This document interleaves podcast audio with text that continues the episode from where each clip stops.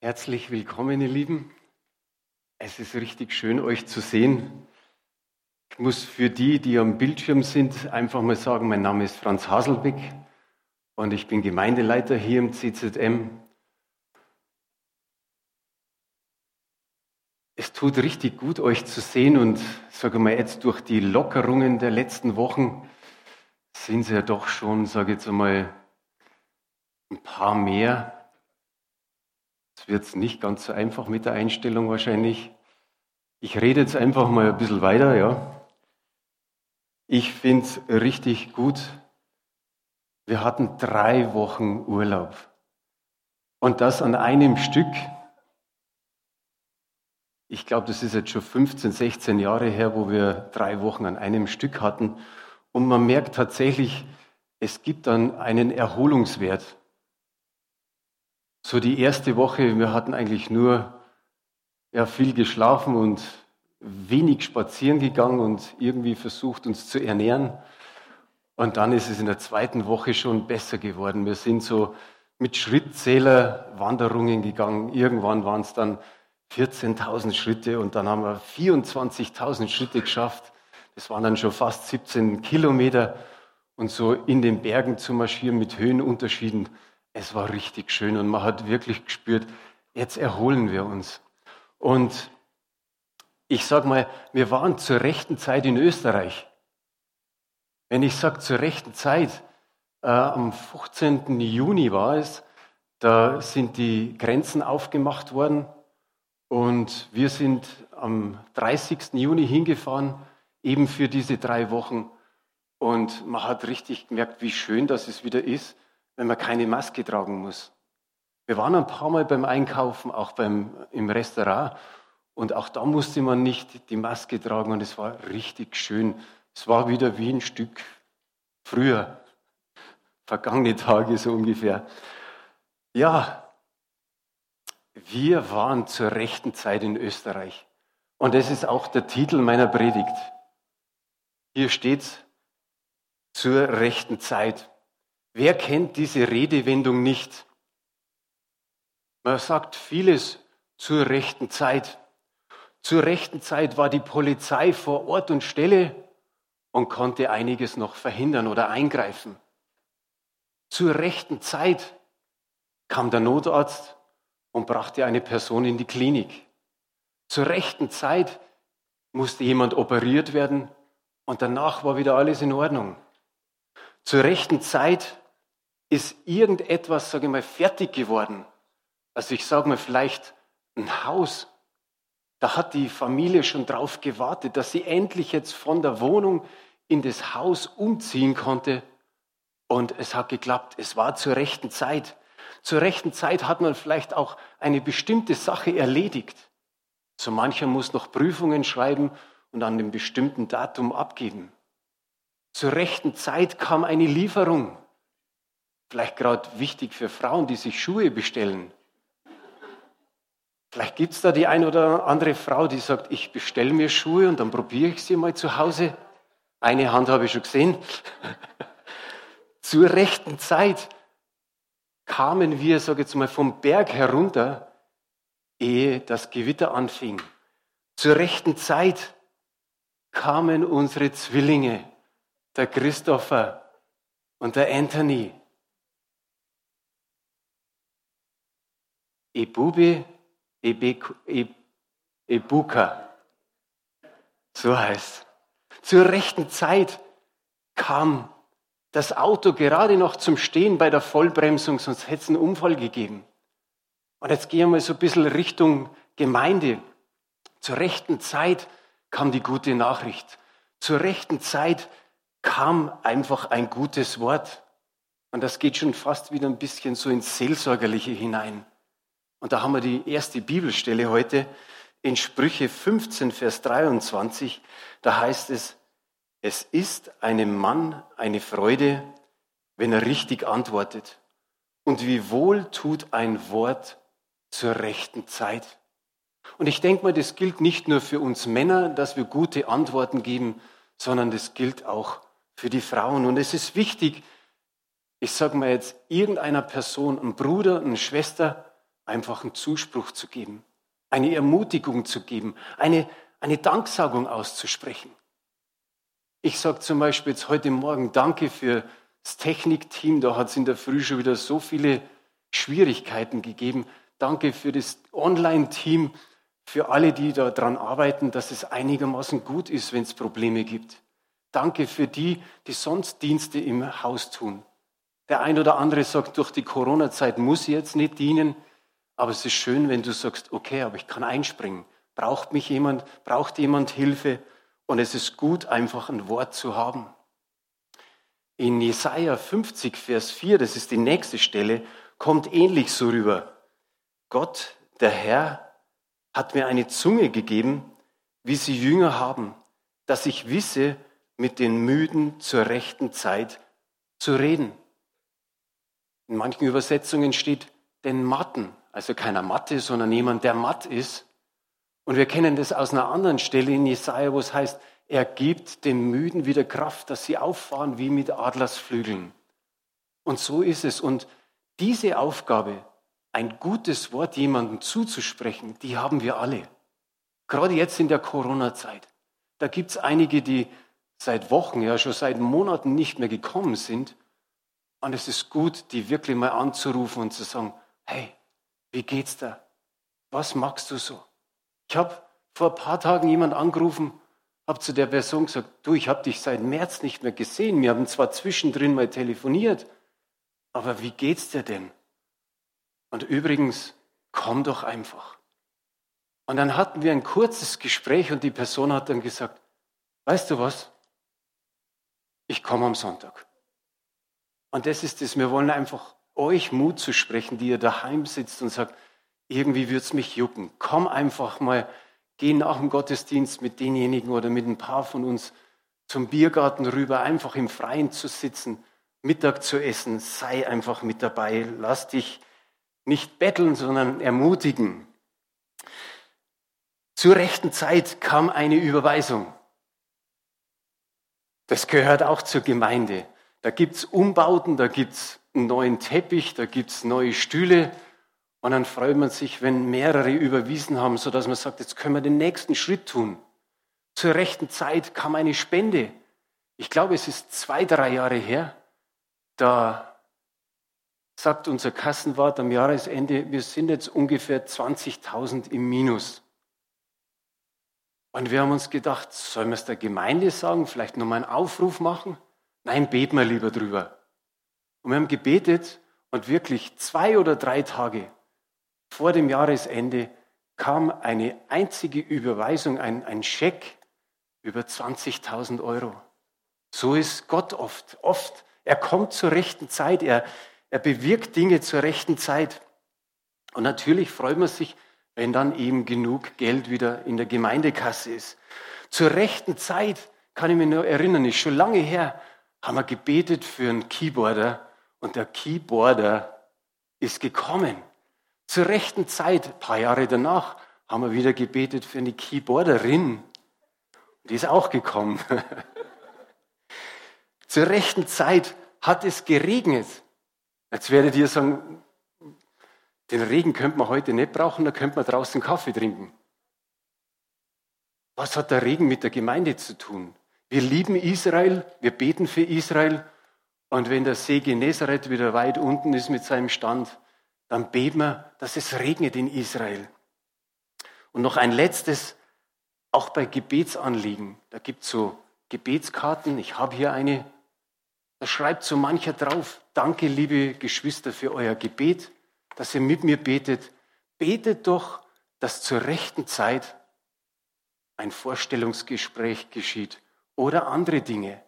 Aber so können wir uns immer wieder zusammentun und man merkt, wenn man jetzt nur die paar Dinge aufzählt, wie oft, dass wir sagen, zur rechten Zeit ist es, ist es passiert. Zur rechten Zeit. Und oft sind wir von anderen Personen abhängig. So wie ich vorher gesagt habe, von der, dieser Schullieferung ist man abhängig von dem Paketdienst, dass der das rechtzeitig bringt. Denkt einfach mal dran, du brauchst ein Medikament, du bestellst es, du möchtest in Urlaub fahren und es ist noch nicht gekommen. Und am Tag vor deinem Urlaub, hoppala, am Tag vorm Urlaub passiert es.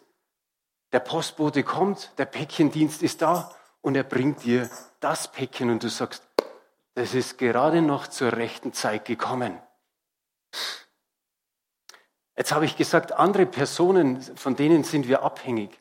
Wir sind noch von jemand abhängig. Vom Herrn, genau. Haben mehrere gesagt. Wir sind von Gott abhängig letztendlich. Aber wir können uns sicher sein, Gott kommt nie zu spät. Er kommt keine Sekunde zu spät. Können wir da Amen drauf sagen? Okay. So nach dem Nachfragen. Es heißt, er kommt immer zum richtigen Zeitpunkt. Er verspätet sich in keinster Weise oder es geschieht immer das, was er will zur rechten Zeit. Ist es wirklich so? Am Anfang war dieses, dieses Amen ein bisschen dünn. Erst wie ich gesagt habe Amen, dann haben die Leute gesagt, okay, sagen wir Amen. Mal ganz andersrum gefragt. Hast du zu Gott schon mal gesagt, Herr, du hast zu schnell geantwortet? Glaub nicht, oder? Oder wenn es dann nicht einmal passiert ist, dann wird es auch nicht ein paar Mal passiert sein. Zu schnell zu antworten ist irgendwie, finden wir, nicht Gottes Masche. Für uns dauert es oft zu lange und eher fragen wir doch, Herr, wie lange noch? Herr, wie lange muss ich auf das noch warten? Mindestens zehn Psalme habe ich gelesen, habe natürlich in der Konkordanz nachgeschaut. Es gibt mindestens zehn Psalme, wo der Psalmist sagt, Herr, wie lange noch? Und es ist nicht nur der David. Ich habe nachgeschaut, wer das alles geschrieben hat. Das sind drei, vier andere, die sagen, Herr, wie lange dauert es noch? Und die regen sich auf, weil da der Feind da ist, weil die Übeltäter da ist und sie werden bedrängt von ihnen dann finden sie, dass nicht gerecht mit ihnen umgegangen wird. Oder sie finden, dass so viel Ungerechtigkeit auf dieser Erde ist. Und noch letztendlich, sie haben Angst und Sorge wegen den Feinden. Im Psalm 13, den haben wir auch auf Folie, da steht in den Versen 2 bis 3, Herr, wie lange willst du mich so ganz vergessen? Hat das jemand schon mal gebetet? Einen habe ich gehört, der hat gesagt, ja, die anderen haben, haben vielleicht gesagt, habe ich mich noch gar nicht getraut, zum Herrn zu sagen, hey, wie lange hast du mich schon vergessen?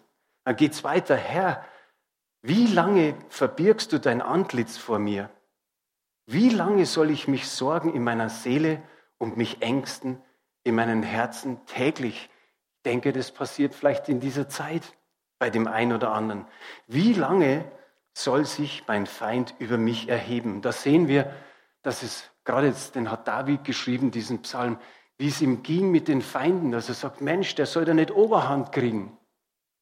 Aber irgendwie war sich der David sicher, er hat sich gesagt, der Herr hört mein Rufen, er hört mein Schreien, er hört meine Gebete, er hört mein Flehen. Und er sieht auch meine Tränen, er sieht mein Weinen in dieser Sache. Und interessant ist, dieser Psalm ist einer der kürzesten Psalme. In Vers 6, den können wir hier lesen, das ist schon der letzte äh, Vers. Und da heißt es, ich traue aber darauf. Lies mal nur das. Ich traue aber darauf. Er hat hier ein Aber. Er hat zuerst sein Leid mitgeteilt und dann sagt er, ich traue aber auf, äh, darauf, dass du so gnädig bist, mein Herz freut sich, dass du so gerne hilfst. Ich will dem Herrn singen, dass er so wohl an mir tut. Da hat sich in diesem Moment noch nichts verändert. Die Situation war noch die gleiche, aber er kann das schon ausrufen. Mein Herz freut sich. Ich singe dir, ich singe von deiner Gnade, von deiner Güte, von deiner Hilfe und von deiner Versorgung. Und die wusste, das wusste er, die ist mir sicher. Wie man so schön sagt, wie das Amen in der Kirche. Er wusste, Gott kommt zur rechten Zeit. Und manchmal haben wir das Gefühl, wir sind bei Gott wie so in einer Warteschleife. Also das hat jeder mal schon erlebt. dass wenn man irgendein Amt oder wo auch immer anruft, dass es heißt, bitte gedulden Sie sich ein bisschen so in die Richtung, bitte warten, bitte warten. So was früher. Jetzt heißt es, unsere Mitarbeiter sind alle im Gespräch, warten Sie doch einige Minuten und dann kommt ein bisschen an Musik, dass, dass du nicht gleich hochgehst. Und dann vergehen Minuten und du denkst, jetzt, nein, jetzt kommt wieder die gleiche Ansage. Ihr habt es mitbekommen, meine Mutter ist im letzten Monat gestorben und dann musste man beim Bestattungsinstitut anrufen und da war es das Gleiche. Und ich habe meine Frau jetzt nicht gefragt, ich sage jetzt mal ohne Übertreibung, eineinhalb Stunden oder was mehr. Eineinhalb Stunden haben wir einfach mal das so laufen lassen. Wir haben nebenbei mit dem Papa gesprochen und was müssen wir noch alles erledigen und so. Und nach eineinhalb Stunden haben wir gesagt, okay, jetzt schalten wir doch aus. Dann sind wir hingefahren. Aber manchmal fühlen wir uns auch bei Gott so, oder? Wir dürfen ehrlich sein. Da denken wir so, Herr, du brauchst wirklich lange. Und hinterher wissen wir oft, warum er so lange gebraucht hat. Es war eigentlich dann immer zur rechten Zeit, so wie ich gesagt habe. Einige von uns sehnen sich danach, dass Jesus wiederkommt. Also ich gehöre auch dazu. Sehnst du dich auch danach? Und da dauert es auch. Und wir denken, Mensch, das kann doch nicht sein, das dauert. Wir beten, Maranatha, Herr, komm bald. Aber es hat noch nicht so funktioniert. In 2. Petrus, Kapitel 3, Vers 9, da heißt es, wenn manche also meinen, Gott würde die Erfüllung seiner Zusage hinauszögern, dann stimmt das einfach nicht. Gott kann sein Versprechen jederzeit einlösen, aber er hat Geduld mit euch und will nicht, dass auch nur einer von euch verloren geht. Jeder soll Gelegenheit haben, zu Gott umzukehren. Das ist ganz besonders für die, die Jesus ihr Leben noch nicht gegeben haben. Hier spricht Gott zu denjenigen, die noch nicht umgekehrt sind. Und ich finde es gut, dass es so ist. Ich glaube, das ist neues Leben, Übersetzung oder Hoffnung für alle. Schon bei Lazarus dachten die Menschen, oh, jetzt hat er sich arg verspätet, Jesus. Jetzt ist er zu spät gekommen, viel zu lange gezögert.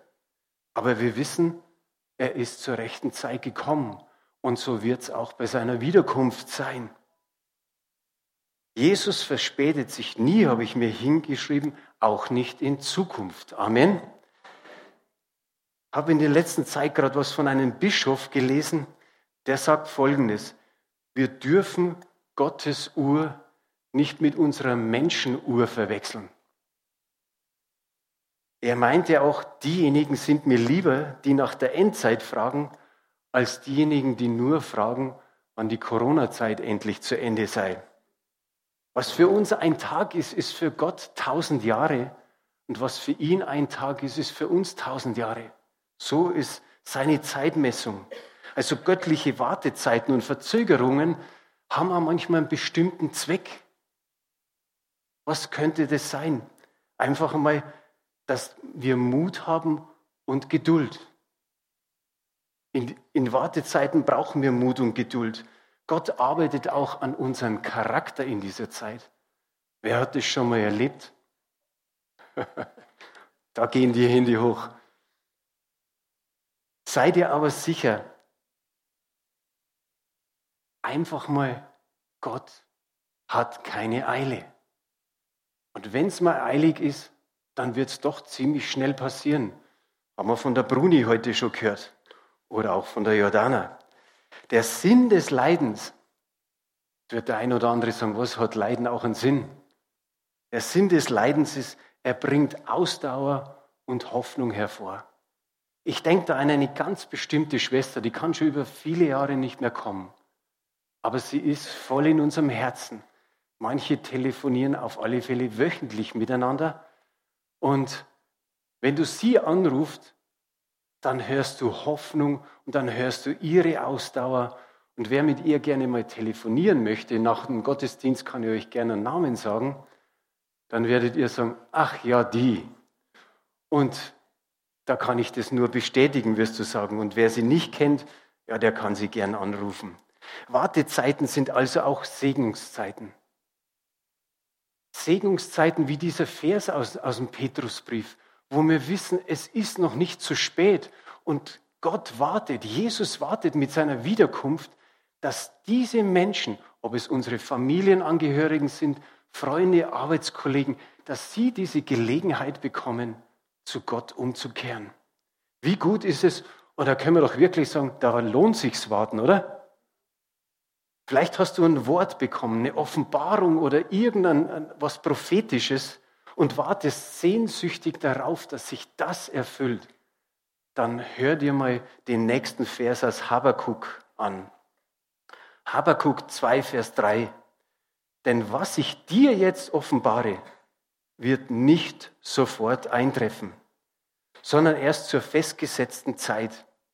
Aber es wird sich ganz bestimmt erfüllen. Darauf kannst du dich verlassen. Warte geduldig, selbst wenn es noch eine Weile dauert. Es ist die Hoffnung für alle Übersetzungen. Hier haben wir es schriftlich. Jede prophetische Offenbarung erfordert ein gewisses Maß an Geduld. Man muss auf die Erfüllung warten. Geduldig sein, ausharren und warten ist, glaube ich, keinen von uns in die Wiege gelegt worden. Es fängt mit dem Ungeduldigsein, fängt es eigentlich schon in jungen Jahren an. Der Thomas hat vor ein paar Wochen die Moderation gemacht und dann hat er erzählt, was die Ranger so machen mit, mit Lagerfeuer und Stockbrot und da sind auch die ein oder anderen ungeduldig und, und dann machen sie es nicht richtig und dann essen sie es und dann schmeckt es nicht.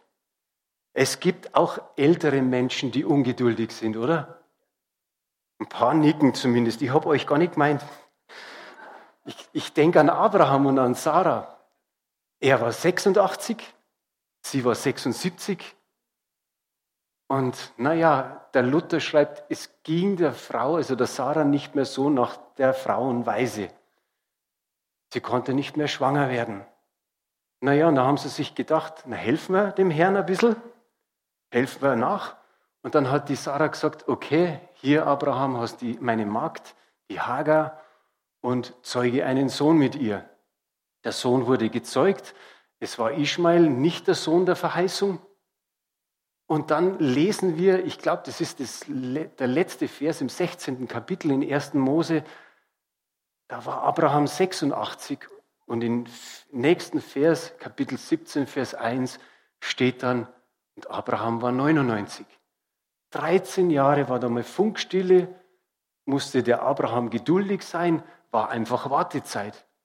Und dann kommt nochmal die Verheißung, du wirst nächstes Jahr um diese Zeit einen Sohn haben, den Sohn der Verheißung. Also insgesamt schlappe 14 Jahre musste Abraham nochmal warten.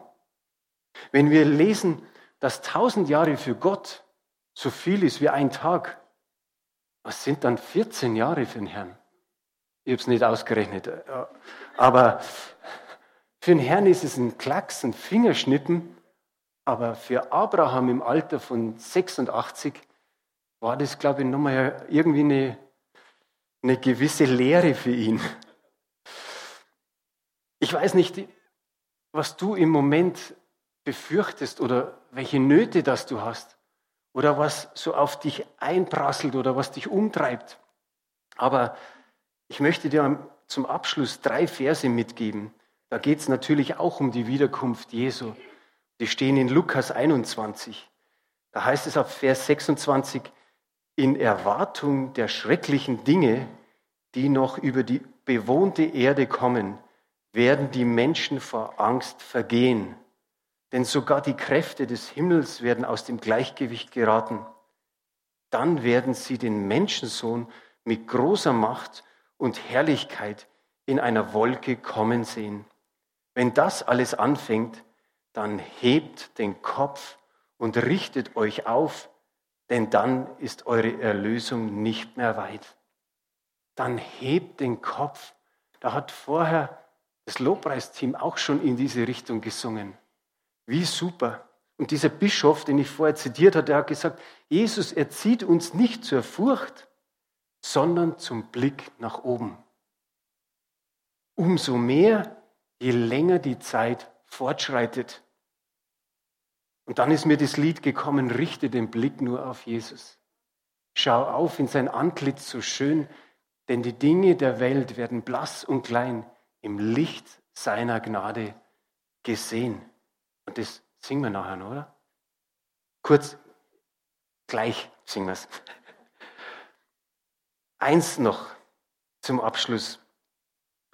Jesus ist damals, sage ich mal, zur rechten Zeit gekommen und er wird, wenn er wiederkommt, auch zur rechten Zeit kommen. Er verspätet sich nicht. Und vielleicht hast du das ein oder andere Gebetsanliegen. Dann vertraue darauf, dass Gott zur rechten Zeit eingreift. Vertraue darauf, dass er zur rechten Zeit Türen einfach öffnet. Vertraue darauf, dass er zur rechten Zeit dir Gelingen schenkt. Und dann mach eins. Freu dich wie der David, so wie es im Psalm 13 geheißen hat. Schon im Voraus. Und sing ihm ein Lied von seiner Gnade, von seiner Güte, von seiner Versorgung und von seiner Hilfe. Und alles wird kommen zur rechten Zeit. Amen.